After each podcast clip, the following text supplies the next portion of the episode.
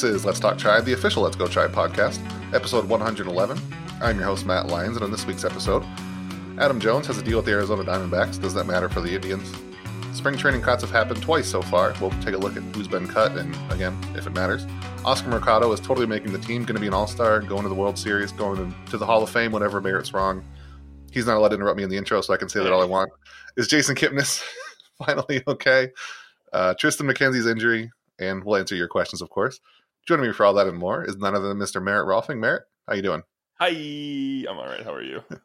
doing good. I, am doing good because Oscar Mercado was so good.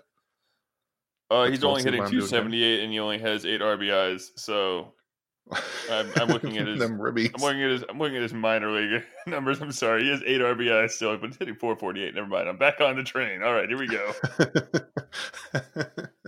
I gotta oh, admit, like when we looked at the his projections, I wasn't. I was like, all right, maybe he's not so good. But now, I mean, Merritt, he's just get on this hype train with me. Just put oh, a foot on it.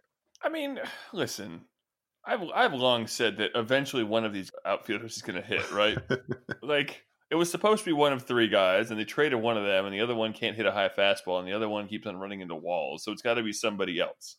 And then I thought it was going to be that guy that they traded for from the Cardinals. You know what I'm talking about? It was like Oscar Mercado. Ago. No, there's a different Cardinals outfielder they traded for. Um, this is gonna bug the hell out of me for a couple days now. Suffice to say, I thought it was gonna be him, and then I thought it was gonna be someone else, and then a third guy, and a fourth guy, and a... so you know what? At this point, yeah, I think it's time we all just hopped on the Oscar Mercado uh, train. I mean, is this I mean, just normal spring training hype season, or it seems like everybody's excited about all the outfielders now? Tito really loves Trayce Thompson. He said about his athleticism and height, and I'm pretty sure he said large size at one point, but he seems really excited about Trayce Thompson. Um, or Oscar Mercado obviously is off to a good start statistically in spring training. Um, is this just blatant spring training garbage hype, or is there maybe maybe something here finally with one of them? You think? I mean, obviously, yes. It's all just garbage uh, trash, spring training trash. But I mean, the fact is, you know, th- these guys aren't probably not terrible players. If you look at Trayce Thompson's numbers so far in the major leagues, I think he was worth negative one wins above replacement yesterday. So one win or last year, so one win below replacement. Um, I think he had an 18 OPS plus. So you know, that's not great. It's almost 20. But uh, so here's what I was thinking about this, and it, it kind of dovetails in with uh, Mercado as well and it makes me think of Tim Anderson of all people with the the White Sox. Their their shortstop. Tim Anderson is admittedly not a very good hitter. Uh, he's glove first kind of guy, but he's also a supreme athlete who didn't start playing baseball until like this, until like high school, and he made a big leap comparatively this past season um, by tapping into that athleticism by to adjust his swing to just get better at things. If it's it's simultaneously, I guess, easy and hard to project athleticism because it's about how they tap into it. Also, you you see it ha- you see what these guys can do in a raw sense, and you're like, well, they could become anything they wanted to be.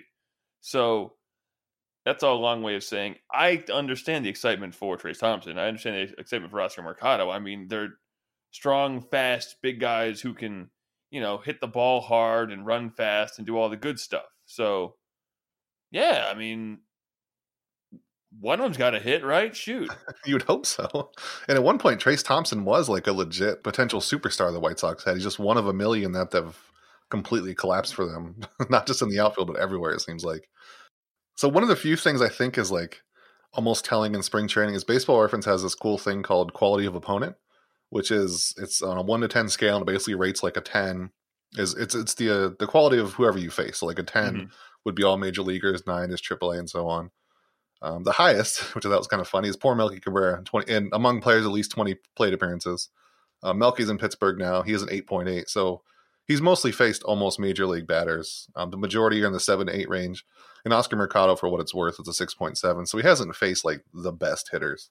And it's in 29 plate appearances. So even if he had faced the best, it's still not that indicative of how well he's going to hit in the majors or anything. But I mean, I guess a hot spring is a hot spring, but it doesn't well, mean. And that's lot. the thing. I mean, I, I was trying to piece something together with this with Clevinger earlier today. I mean, he was really, really good last year, and he had a pretty good spring prior to that. So, I mean, you you you start, and I think we do this every single spring. We try and find some sort of hint of what the the coming year will bring, you know. But then you pull up like I don't know, just to pick a name out of a hat. Corey Kluber's uh, 2014 spring. He had a 560 ERA. Uh, he allowed 17 earned runs in 27 innings, and then he won a Cy Young that year. This then uh, you know in 2017 when he won another Cy Young, he 617 ERA, uh, what eight uh, 16 earned runs in 23 and a third innings. So Yeah, I feel like you can find an infinite number of combinations of this where a player has a bad spring and a great season, or a great spring and a bad season, which right. literally makes it worthless.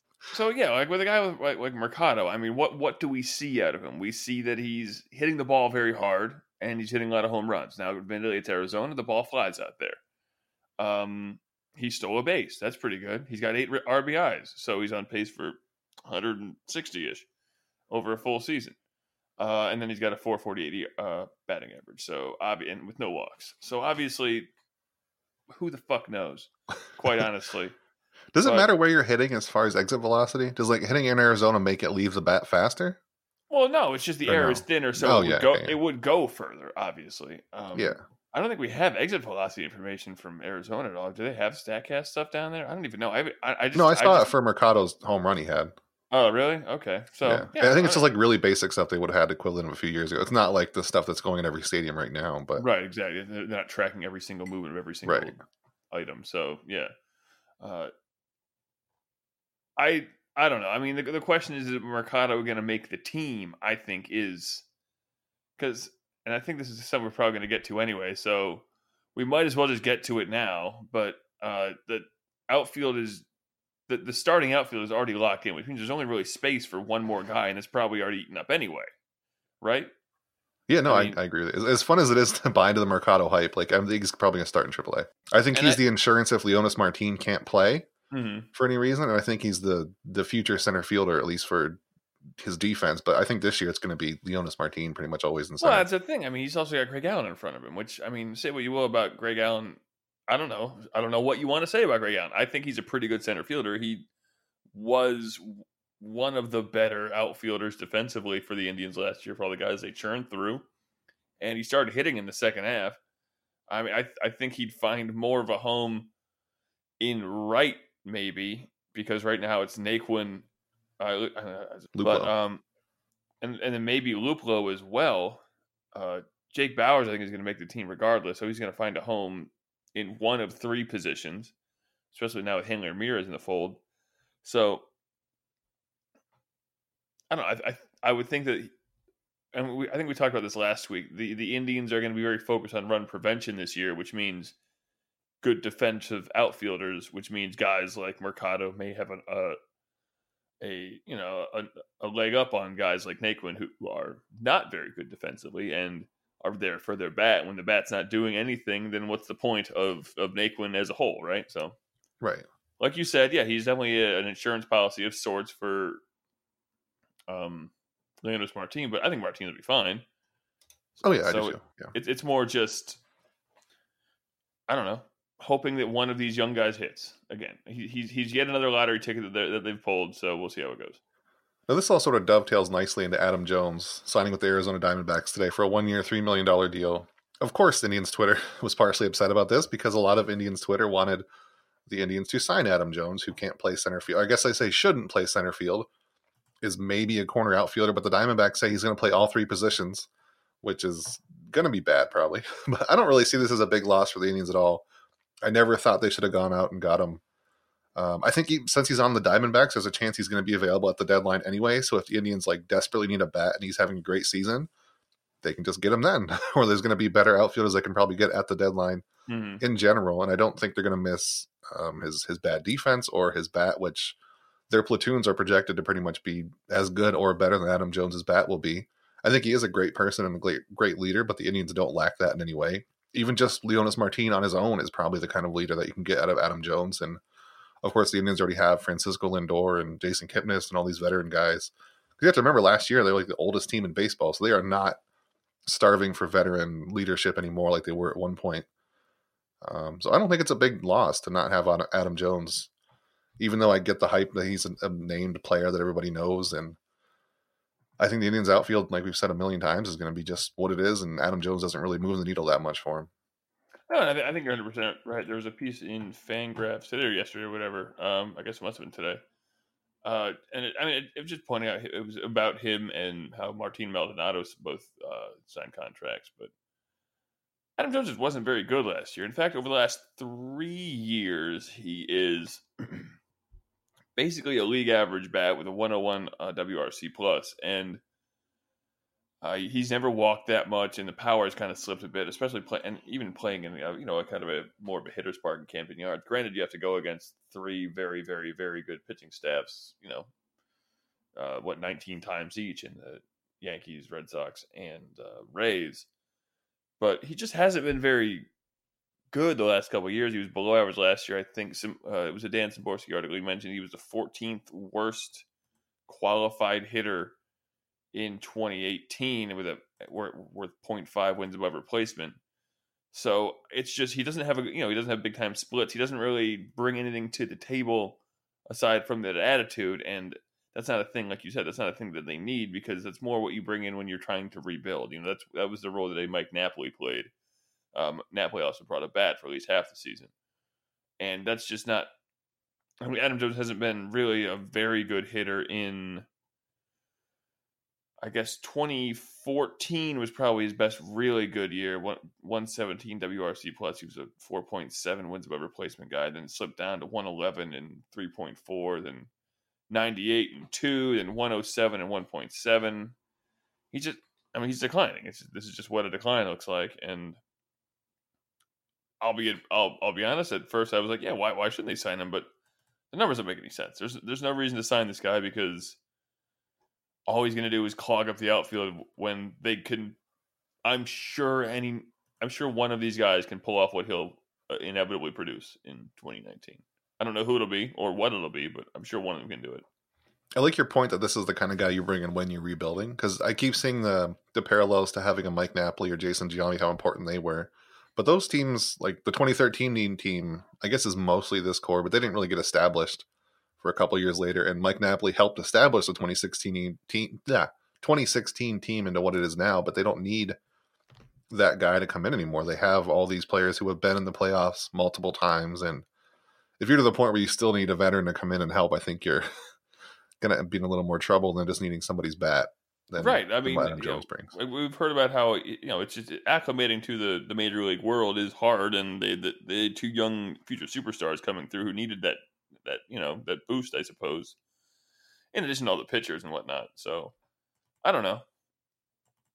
I just it, I'm glad he I'm glad he got a deal. I just don't think the Indians were the place to that it should be because there's just, there's again there's just no space for for for a team that has no outfielders there's no room in the outfield for anyone right now because they're, they're just trying to see something that sticks. Unless it's gonna, I mean, unless they're gonna get someone truly legit, you know, it's it, it, it's just trying to paper over a problem with garbage. So yeah, yeah. And I think the big the big point is that we're we're both happy that Adam Jones got a job somewhere. He deserves to play. Yeah.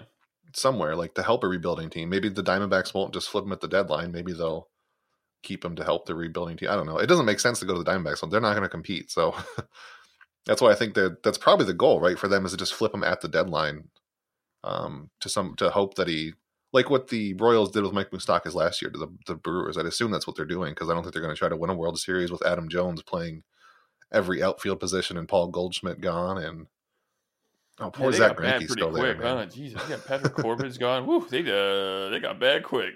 they're going to be in they will be in fifth place this year, won't they? Wow, that, that a turn. They will, yeah. Who do they possibly pass? They're not going to pass the Padres anymore, I don't think. No, I mean, I think the Padres make a leap despite uh, the best efforts of uh, Eric Hosmer. And then, uh, I mean, the Giants might still stink. You know, they're just a bunch of old guys, and they lost when they're, you know, they're just they're they're just getting worse too. So they get maybe a little bump for the last year of their manager, right? Like, yeah, I mean, it, or something. I don't know. It'll be a battle for the basement by those two. So yeah, yeah. Um, so so far in spring training, uh, it's it's the games are terrible. Uh, one of the, they're the not terrible. We've been over this. It's they're worthless. lots of things are wor- ultimately it's all worthless. Matt, damn.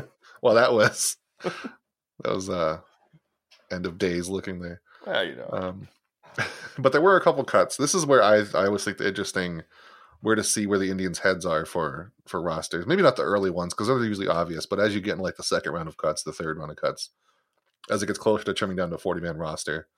So last week, the Indians, the first round of cuts was Bobby Bradley was the real notable Ugh. one there. Rob Kaminsky, um, Sam Hentges maybe Son had an a- outside chance, I don't know who that is. but I don't think that. I mean, like the the oh you just did for Bobby Bradley.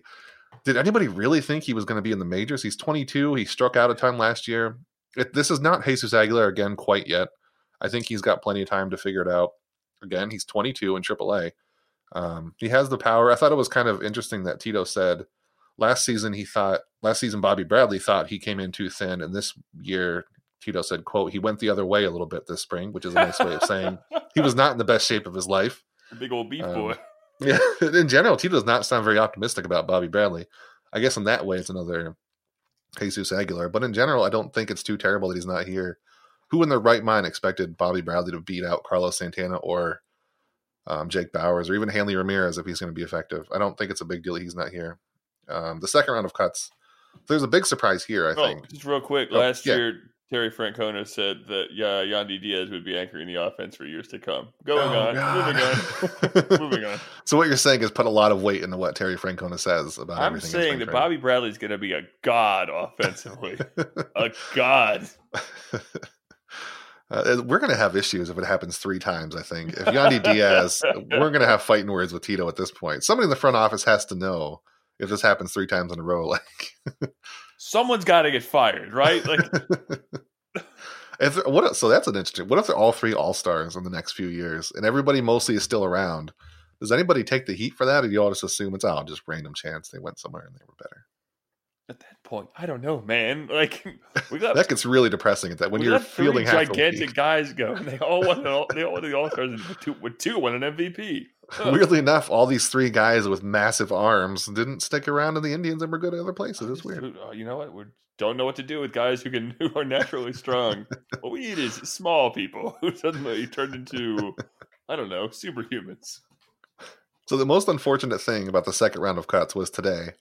Um, Yu Chang is kind of an interesting one. He was a shortstop. He's the one a lot of people thought would be the starting shortstop with Lauren Lindor out, but he's going. He had a finger injury that kind of delayed him, so they're sending him away now. Ben Taylor, who Tito seemed to like a lot, is gone. Two of the best names on the Indians are now no longer going to start the, the season in the majors. Brooks Pounders, right-handed pitcher, he's Son gone of a bitch.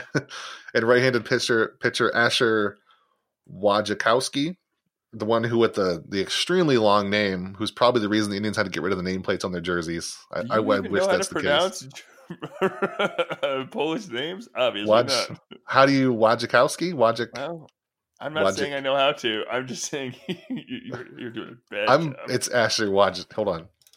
Now you've made me. We're gonna go pronounce. Uh, pronunciation. I'm already there. oh wait, ready? Hold on.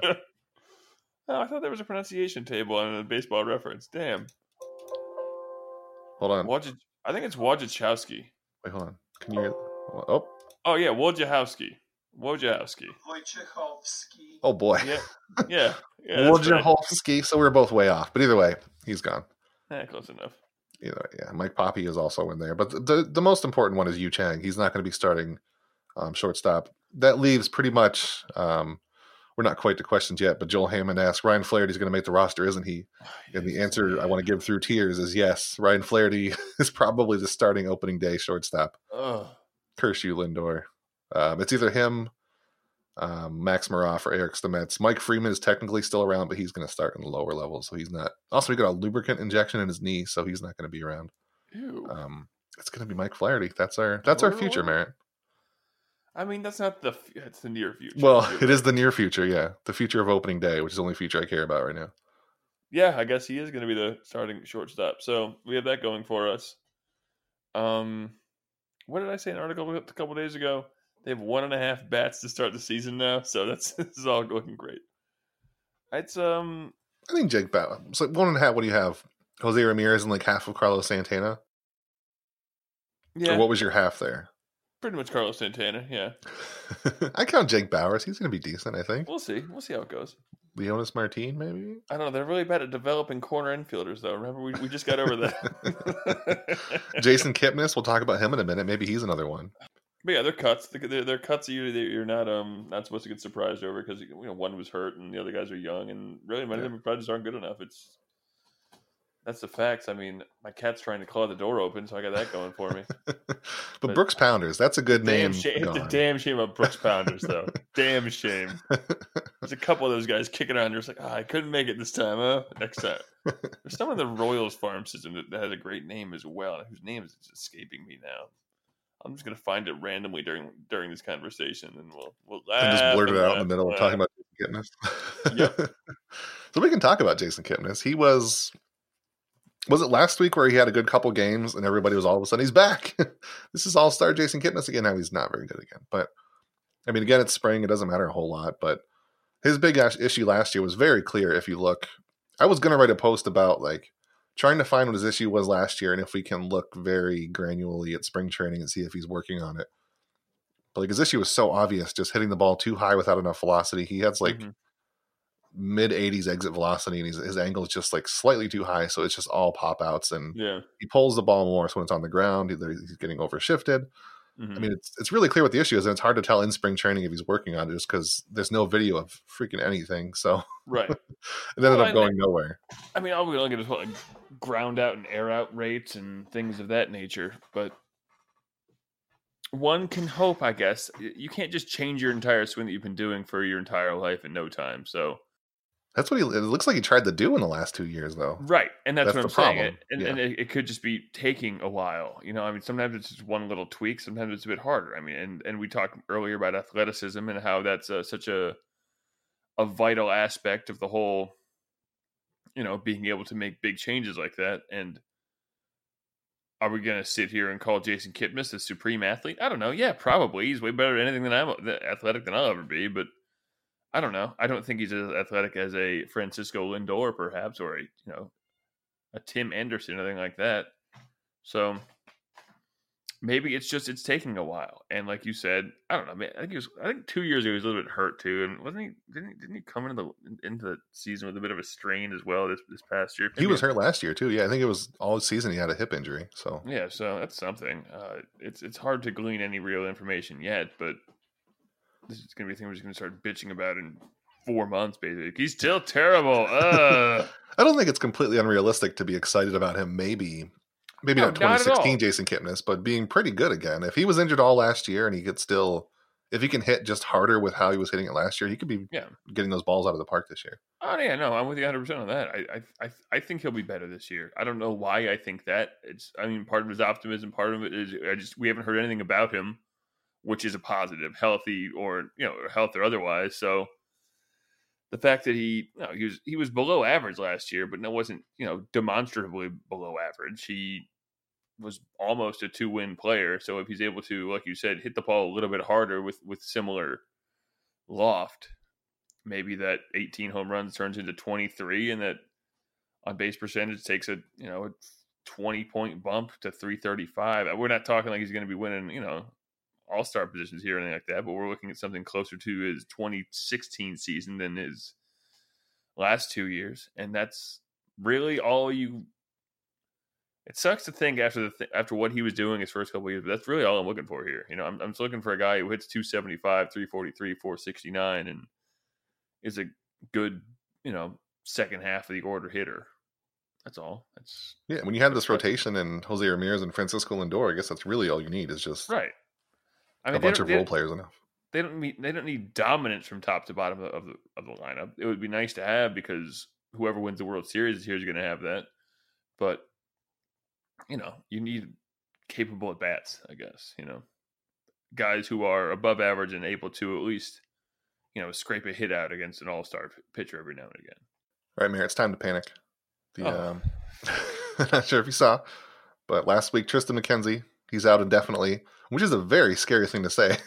but it's just a really back. is. I don't know why they would list like just give the man some kind of timetable. Saying the word indefinitely is terrifying. He's dead. Oh God. but Triston McKenzie, he has a back strain. Um, this hurts, I guess, his his chance to be in the majors this year He's early back, on. obviously. It hurts his back. It's good that it's not an arm injury unless it's an injury from overcompensating something for his arm. Mhm. That could be a like a chain of events that's not great. But I think most of all this hurts the Indians is trade around the the trade deadline. I've always thought if they're going to make some kind of big boost forward um, at the deadline, some kind of move, Triston McKenzie is the one you dangle out there and just ride the rest of your rotation for now. Um, but if he's going to be hurt for most of the year leading into the trade deadline, it's going to hurt them there, and it's going to hurt the fact that maybe he could have been a big bullpen arm late in the season into the playoffs. So Yeah.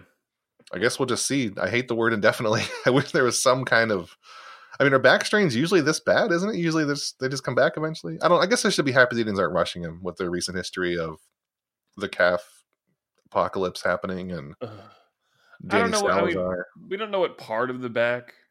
You know what I mean? I mean, yeah, there's just so many things. back. Yeah, Well, in Upper that case, well, okay, I was gonna say if it's just lower back, then it could just be a hamstring issue. In which case, I'm not really all that worried at all. But if it's an upper back thing, then I don't even know, man. The the backbone's connected to the leg bone or something. I mean, that But- could, is is that where you get injured if you're overcompensating for something weird with your elbow and your mechanics, maybe? Or No, I mean, I I, think know. that'd be more of a shoulder thing, really. I mean, if it's more of a shoulder, I mean, I don't know if it's like a middle of the back thing. Maybe he's just working out too hard and trying to put more weight on. Like that's the thing. Like, we don't know how it happened during throwing, during working out, things like that. You know what I mean? He could have just, I don't know, strained a. Let's see. Let me Google muscles. yeah, because that's one of the big things. the Everybody says you need to put on more muscle and get some weight because the man is just Right. what is he like six five, six six, and one sixty. I mean, he could have strained a erector spinae or a rhomboid or a teres major or, or a lat- latissimus dorsi. That's Or so impressive. You know that just from memory, Merritt. I'm really, I'm really impressed. I am a back doctor in my spare time. back doctor.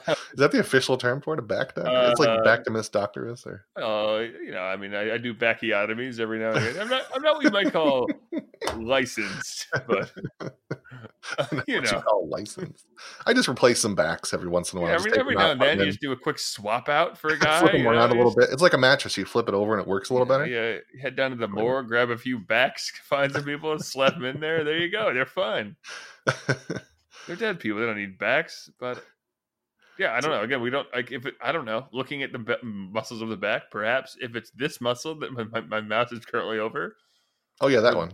Where the where the little arrow is pointing to muscles, which I don't know what that muscle is. Who knows? I I don't. I'm not going to get all worked up over it because it's not the. It's it doesn't say shoulder, and that's really the only thing I really care about when it comes to pitchers. Once their shoulder starts going, you're like, well, that's all. It's all going to hell now.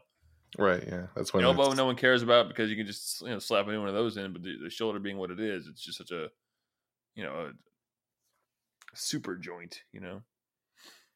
Or in Triston's case, not a super joint. Oh, no, it's his elbow, so his shoulder's fine, so it's a super joint. So, Yeah, we don't know. We don't know yet. All right, Yeah. quit, quit jinxing, jinxing stuff. Damn. and I guess it's good that, kind of like Michael Brantley, this isn't a repeat injury of the same thing. This Yeah. is his back now. It was, what was it last year? Was it a forearm injury? Something that he had that shut him down at the end. Yeah, I think it, yeah. I know it wasn't his back, though, last so spring. Yeah, yeah, Yeah. So Yeah. I guess it's good that it's not the same thing over and over again. He's just a young guy throwing a bunch of baseballs, and he's hurt a little bit. So Okay, yeah. Again, like you were saying about uh about Bradley or Bobby Bradley, he's still very young, and it- just, this is what happens. Pitching is hard. You know, it's it's one of the most strenuous things you can do to a you know with a human body, and if this can't be right, he can't still only weigh 165 pounds. That's like what it he's, says. tw- he's 21 years old. You have to put some weight on. Jesus Christmas. he is really skinny. It's gonna ha- it's gonna happen eventually. I think. I, maybe it's just Chris Sale, and he can just survive on it and be Maybe be and- fine. I don't know. Yeah, and pitch two thirds of a season and never win a Cy Young. So I don't know. and cut up some jerseys.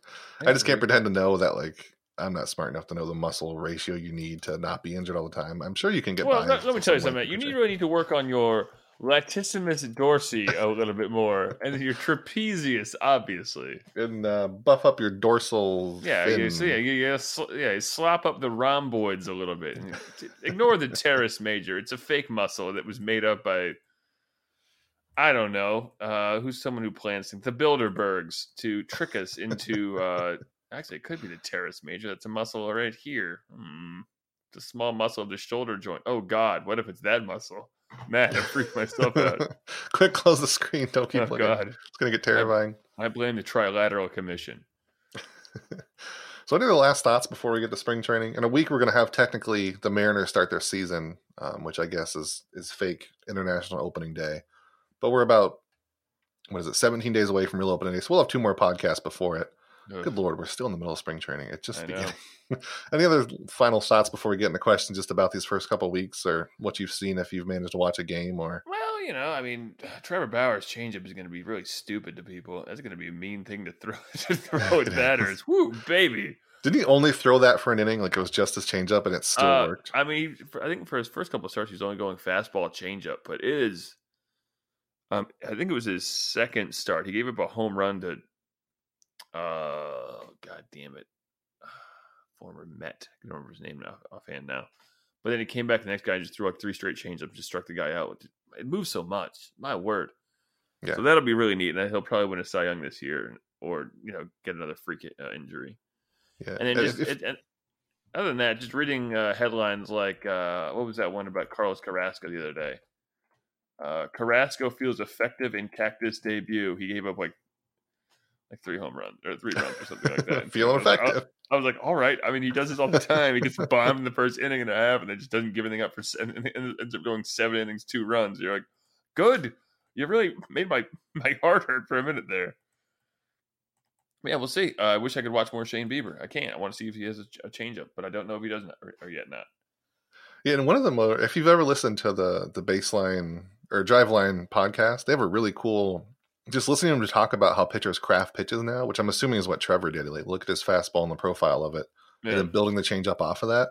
yeah. Like that, if that works, that's that's really cool. That you There can just look a- at your pitches and just craft a new pitch. There was someone I was reading an article about. I don't remember who it is now. Damn it! They were, but they they had like one of the highest spin rate fastballs in baseball last year. But because the of the of how they throw it, it's like it doesn't have a perfect uh, vertical axis, so it doesn't actually. It's not actually valuable to have it have such a high spin rate. Like there's there's no.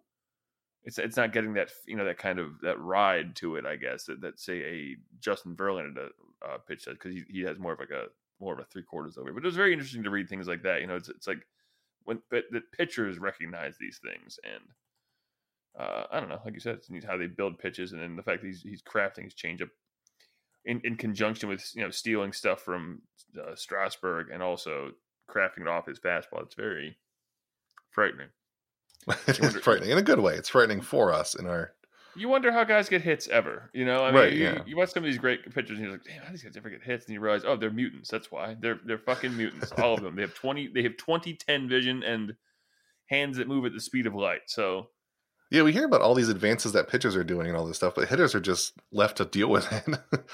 just get better at seeing it, I guess, is your only I real mean, hope. basically, that's the thing. I, I've, I've I've always thought this about about hitters just in general. I mean, I'm never going to get mad at a at a hitting coach because they're only teaching reaction, and you can't you can't coach that. You know what I mean? Coaching pitching is so much easier.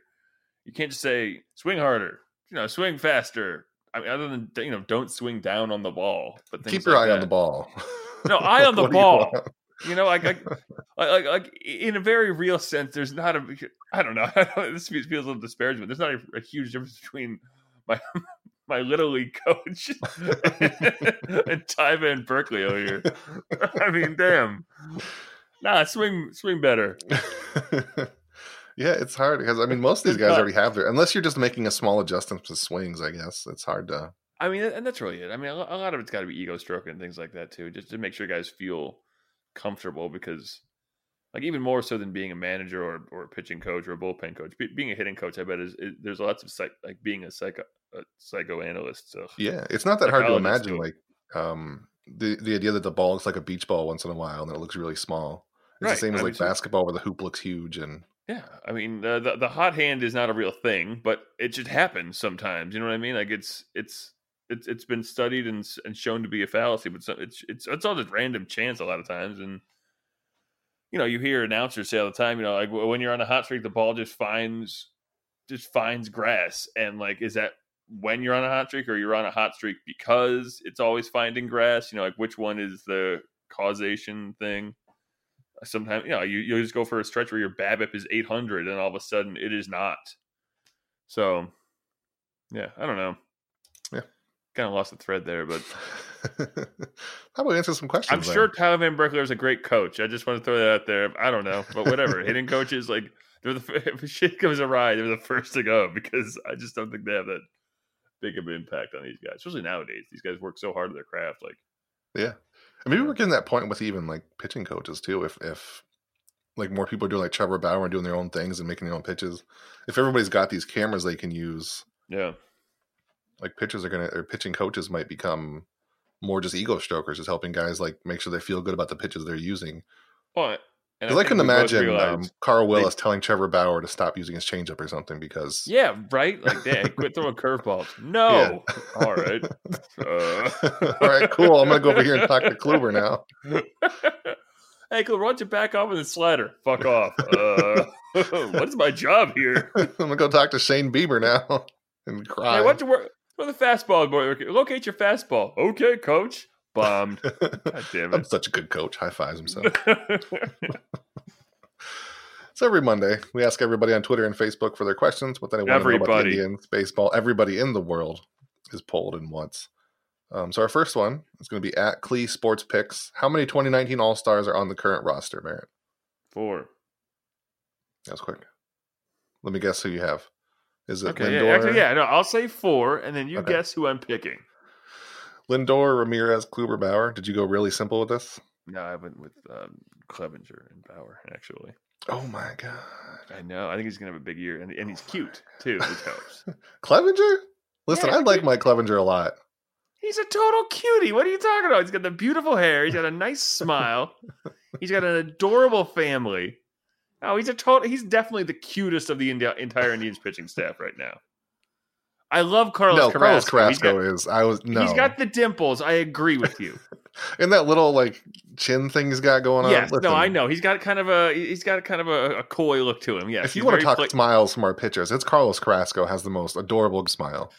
I mean, I just think they're neck and neck at this point, and then and then I think Shane, I think Shane Bieber is going to really show up this year. I mean, he, you know, I, he's, he's he's always got that scruff thing going on. He's too, too classically of a- handsome. Oh, are we talking about actual ability oh now? no! Oh oh, this guy's just too handsome. Oh uh, what the hell? What kind of a thing is this? He's just like the. He's a generic character in a movie that that you're just supposed to identify with. like he's generically right, handsome. yeah. yeah. yeah, yeah. He's, John um, Everyman or Joe Protagonist or something. I've something. already like forgotten Red Dead yeah. Redemption 2. He's um the main character. Why am I forgetting his name? Arthur. Arthur. Arthur, yeah, Morgan. he's Arthur Morgan. He's nothing like Arthur Morgan. Morgan. Arthur Morgan is a he's he's going through a lot. All right, he's a bad man. He's just very generically handsome, Arthur Morgan. He's you're supposed to just identify and put yourself within him. He's not that handsome, really. You can make him I think, pretty Len, I think Lenny's more handsome. handsome. I've Lenny. been, I've been doing it. I'm doing a second playthrough. I've- been doing clean shaven Arthur this time around. So he's very, very, very That's a good looking. switch up for the play. Everything else is the exact same, but now Oh, no, I'm also mur- I'm also murdering everybody that I see. What was the you know. question? I don't know. But yeah, that's Uh, I, oh, that's not oh. too far. Four all stars. No, I said four, Four? but mine was Kluber and Bauer instead of Clevinger. okay, I, I, I just What about a sleeper pick? It's too easy to just pick two Jose Ramirez and Lindor and then two random pitchers because you're probably going to be right. But do you have a Oh, no, sleeper anyway? Well, uh, ooh, that's a tough one actually because you, you got to think about positional also. Uh, outfield is kind of eaten up pretty. and kinda it's also not going to happen. Who's going to Yeah. beat out Mookie I mean- Betts, Mike Trout? You know, just a couple. And and Aaron Judge, I guess, is the third one there. Yeah, I mean, I guess Brad Hand is a sleeper there. uh, yeah, yeah. I mean, that's a thing too. It would probably be a, a A relief yeah. if Brad Hand could pull it off. I mean, if Cimber, I think Cimber is a good sleeper pick actually because if he figures out how to throw a pitch that can get uh, lefties out, then he is gonna be lethal. Like if he if he if he puts a changeup together in some way, he's gonna be a just a filthy pitcher. But That's fair. that that there's a lot of if there. So yeah, and maybe I don't know. maybe Carlos San- Santana. Yeah, I was going to say, is Carlos Santana? Yeah, too far of a stretch? I guess I'd have to look through and see who the first basemen are. yeah, I mean, I think that's too terrible. probably is too far of a stretch because Mitch Moreland will probably get some of the votes. Of course he will. Um, There are really a lot of not not good first basemen when you start thinking about it, huh? Yeah, no, that's the- been the trend for a long time. Nobody wants these big lumbering first basemen that can't do much That's anything else. just bull crap because it's my, it's my it's one of my favorite positions, you know. Yeah, no, I missed the days of the big Russell Branyan somehow being useful. Let's see. In 2018, the best first baseman in the American League was Matt Olson.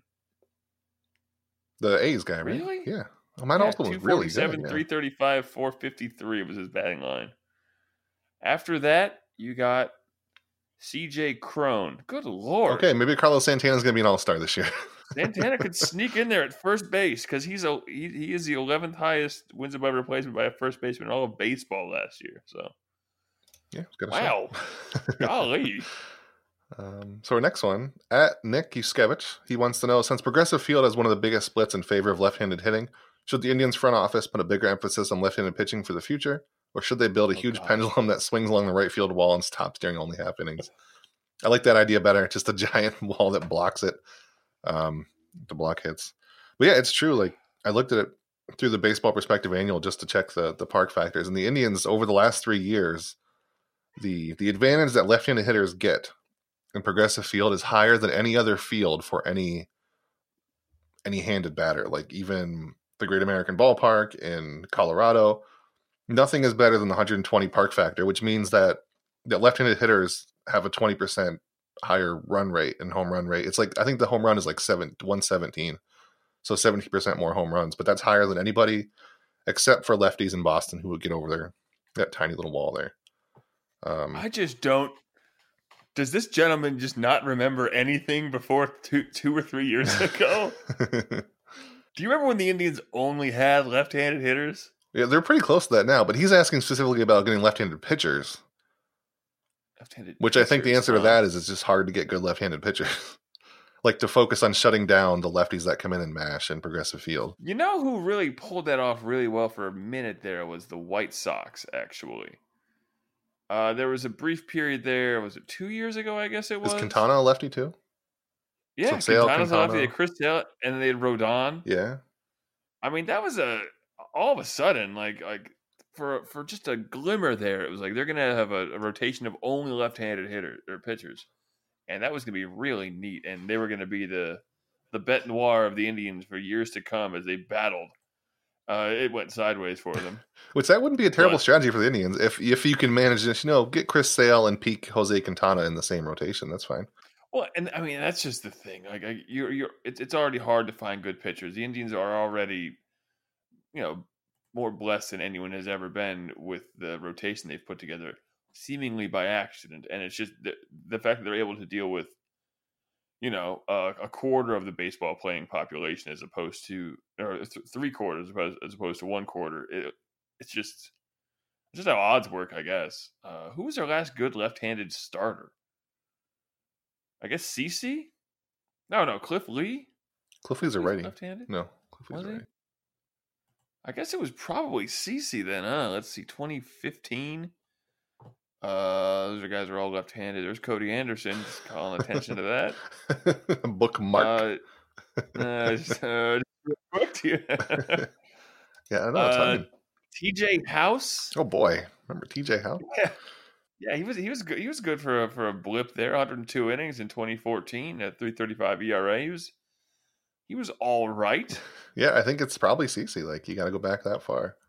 I'm, I mean, 2012 was there anyone good left? Because then you start walking into some names you just didn't want to remember at all. But I wonder if they just don't have a focus on it. I think they've clearly focused on left-handed hitters in recent years. But maybe it's just been the math has worked out that getting left-handed pitchers is too expensive to to build Mhm. a rotation around. So they just hope for the best with right-handers that can. Um, I didn't look into it, but I wonder if the Indians' right-handed pitchers, obviously not like the Corey Klubers and Clevingers and Bauers, but I would look at like the relievers they get and the four and five guys they get if they're also pretty good splits against lefties, like if that's a focus they have. Because then you still get Mhm. the cheap cheaperness of a right-handed pitcher who can also shut down the lefties that can just destroy progressive field. Oh, David Huff. Oh God. Where have I found my You found down the rabbit hole, Merritt. I'm pulling you Oh, out. no. Uh, You're in the drift. Uh, 2010. 2010. I gotta get out of here. you gotta fight this kaiju. All right. But yeah, I think that's that's the simple answer, right? They they probably will, would love to, but it's hard to build around left-handed pitchers.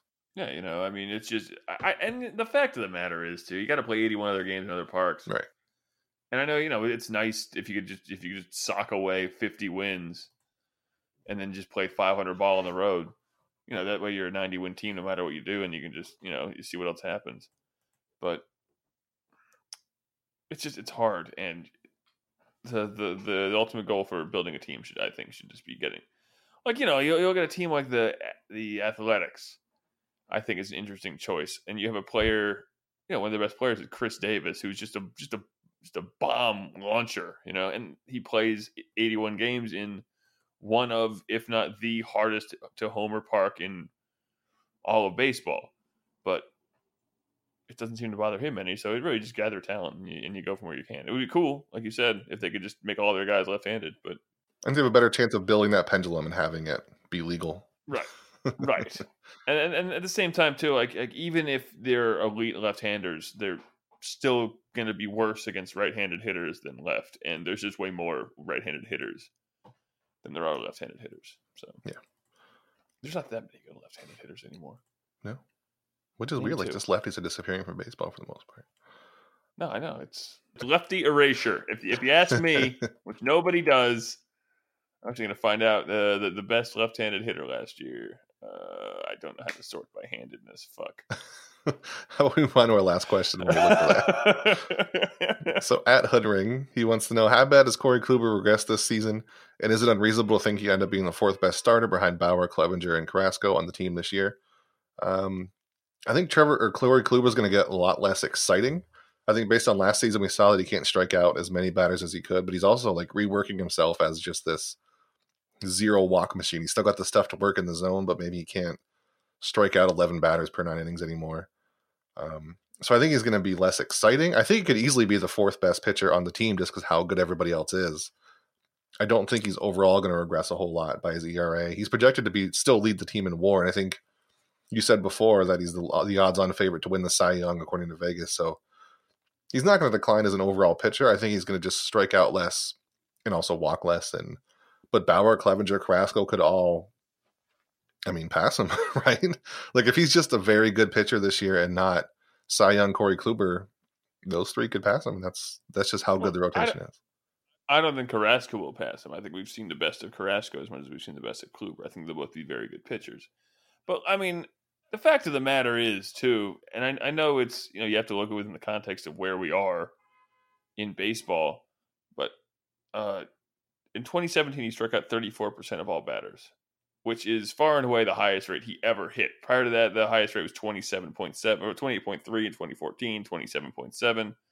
And then last year, this past year, 2018 was the it tied for 2016 as his strikeout rate did. So I I don't know. I mean, yes, he's definitely going to decline because that's just what happens to to pitchers, obviously. But I don't think he's going to be.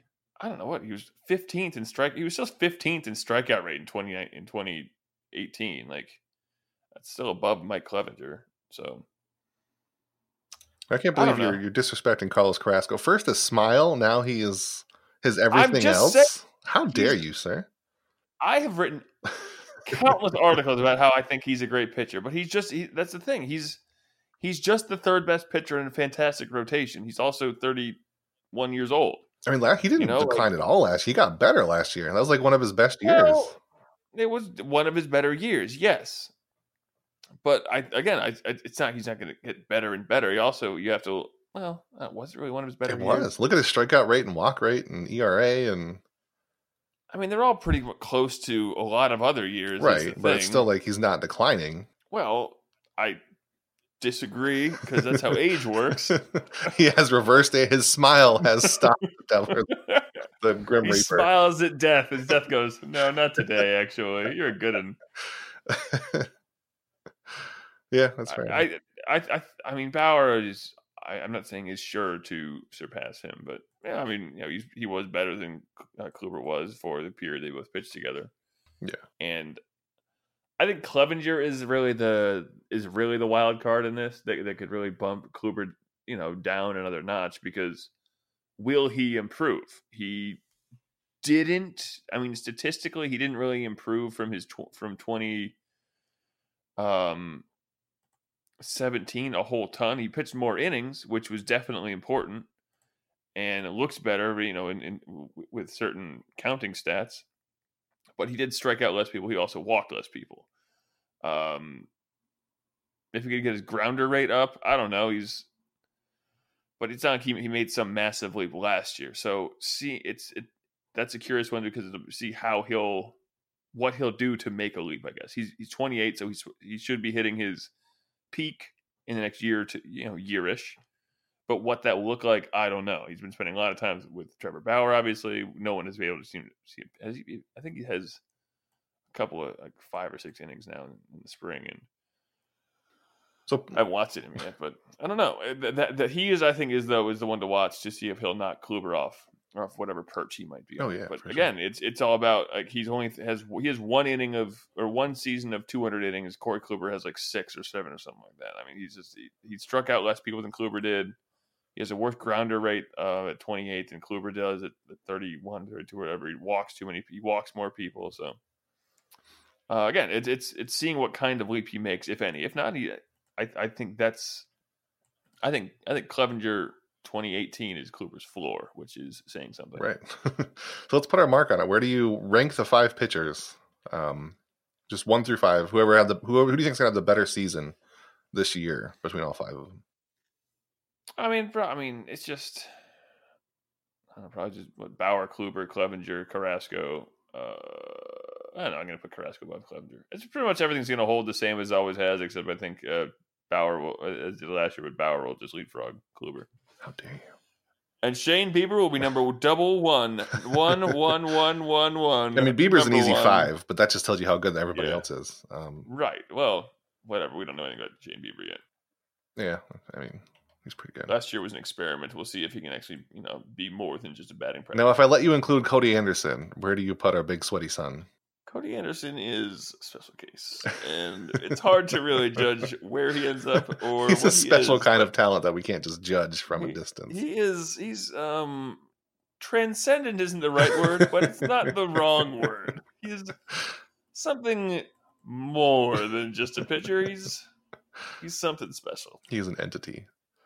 Um, I would so love if he somehow cracked the rotation. Like, I don't know. He's dominating. It's happening. we can't stop He's him. like, He's "Hey." sweating all over everything. and so much spin to the We ball.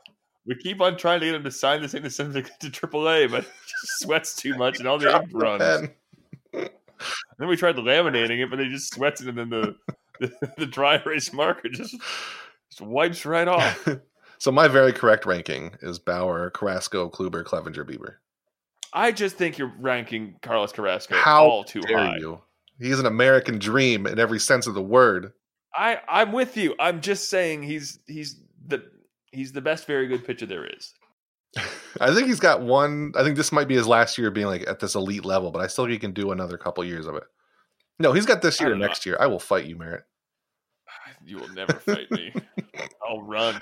I'll run away from you and keep on running.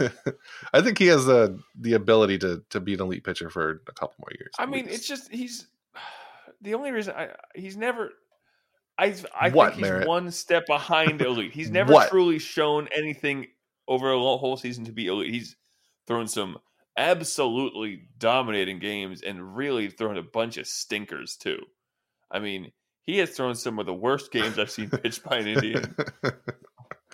That's that's mostly behind him, I think. Right? That was a few years ago where he was the head case and throwing these garbage games once in a while. And Uh, let me let's go to the game log. let's real not quick let's not go to the game log real quick, man. I don't want to go to the game log. Because yeah, oh, last year he had a he had an outing, nine innings, uh, no runs, fine, nine uh, innings, see? fourteen strikeouts. That's great. Pretty That's good. all we pretty need. good. It's pretty good. That's Uh, good. then he also had a couple here. Here's one against the White Sox. No game score because he went 4.1 innings and gave up. Well, there's only three runs. But he had 3.2 innings, six earned runs. I mean, it's fine.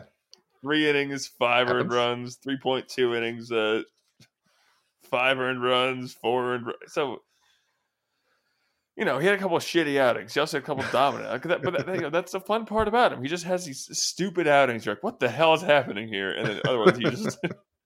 then he has other ones. You go, what the hell's happening here? That's why, and that's why I love him. He's just he swings back and forth. I always have a great time. Always on the border of crying and cheering. It's really great. really enjoyable for me. the, the man Yeah. is all emotions at once. Either way, it's going to be a great rotation. So He should shave his beard. how how dare you? How I've said this. On, no, Yo, what if there's just nothing there? Not even like just face, but just like Avoid. avoid, just avoid. And that's You can hear it hum while he's on the mound when he shaves Yeah, his beard. If you, if you listen to it, there's just, a, yeah, there's just a deep howling. What the hell is that? oh, that's just the voice from beyond. oh, that's normal. That lives in Carlos Carrasco's chin gap where it used to be. yeah, yeah. The only reason that the, the Dark Lord Cthulhu can't get out is because the space isn't big enough. he was unshaven at one point, wasn't he? At the very beginning. I think, you- I think he just had a little chin like dash. Wait, rookie. I'm trying to type really softly, but it never worked. Carlos I'll make Carrasco clickety rookie. clack noises. I know, right? No, oh boy, that is not natural. oh Oh no, no, no. yeah, he had. Ooh, that's not. What is that? When he was with the Phillies, he didn't have it. Oh God. Moving on. Oh, that is not good, Carlos. Keep that beard. Don't listen to Merritt. The void. Must- must- And the he's got such like a fun mustache too. It's so I great. know. It's good. It was the only one that was better before with Danny Salazar, but he doesn't count anymore. So I think he will be the dark horse to win the saying this year. okay. is he? He's throwing a baseball now. At least that's a step up. Hey, you know, I mean, yeah, we, we all throw a baseball every now and again. So look at me. I'm, I'm, I'm a major leaguer. All right, Merritt. That's going to do it with your Carlos Carrasco. Um, was going to say hypocrisy, but it's not. the. Disparagement is the No, word I'm looking for. I'm. I'm going more religious here. What is that word? Blasphemy. no, okay, that's a good one. Your blasphemy of Carlos Carrasco. Heresy? That's Heresy. heresy. That's the one I was looking for of Carlos Carrasco. That'll do it for our episode this week. We'll talk to everybody next week when we're one step closer to opening day and one step closer to Merritt realizing he's wrong about Carlos Carrasco and Oscar I'm, Mercado. I'm wrong about a lot of things, so Talk to you suck it. And I'll, ne- I'll never apologize. The music's already halfway over, Merritt. You're drowned out by now. It's gone. Thank you.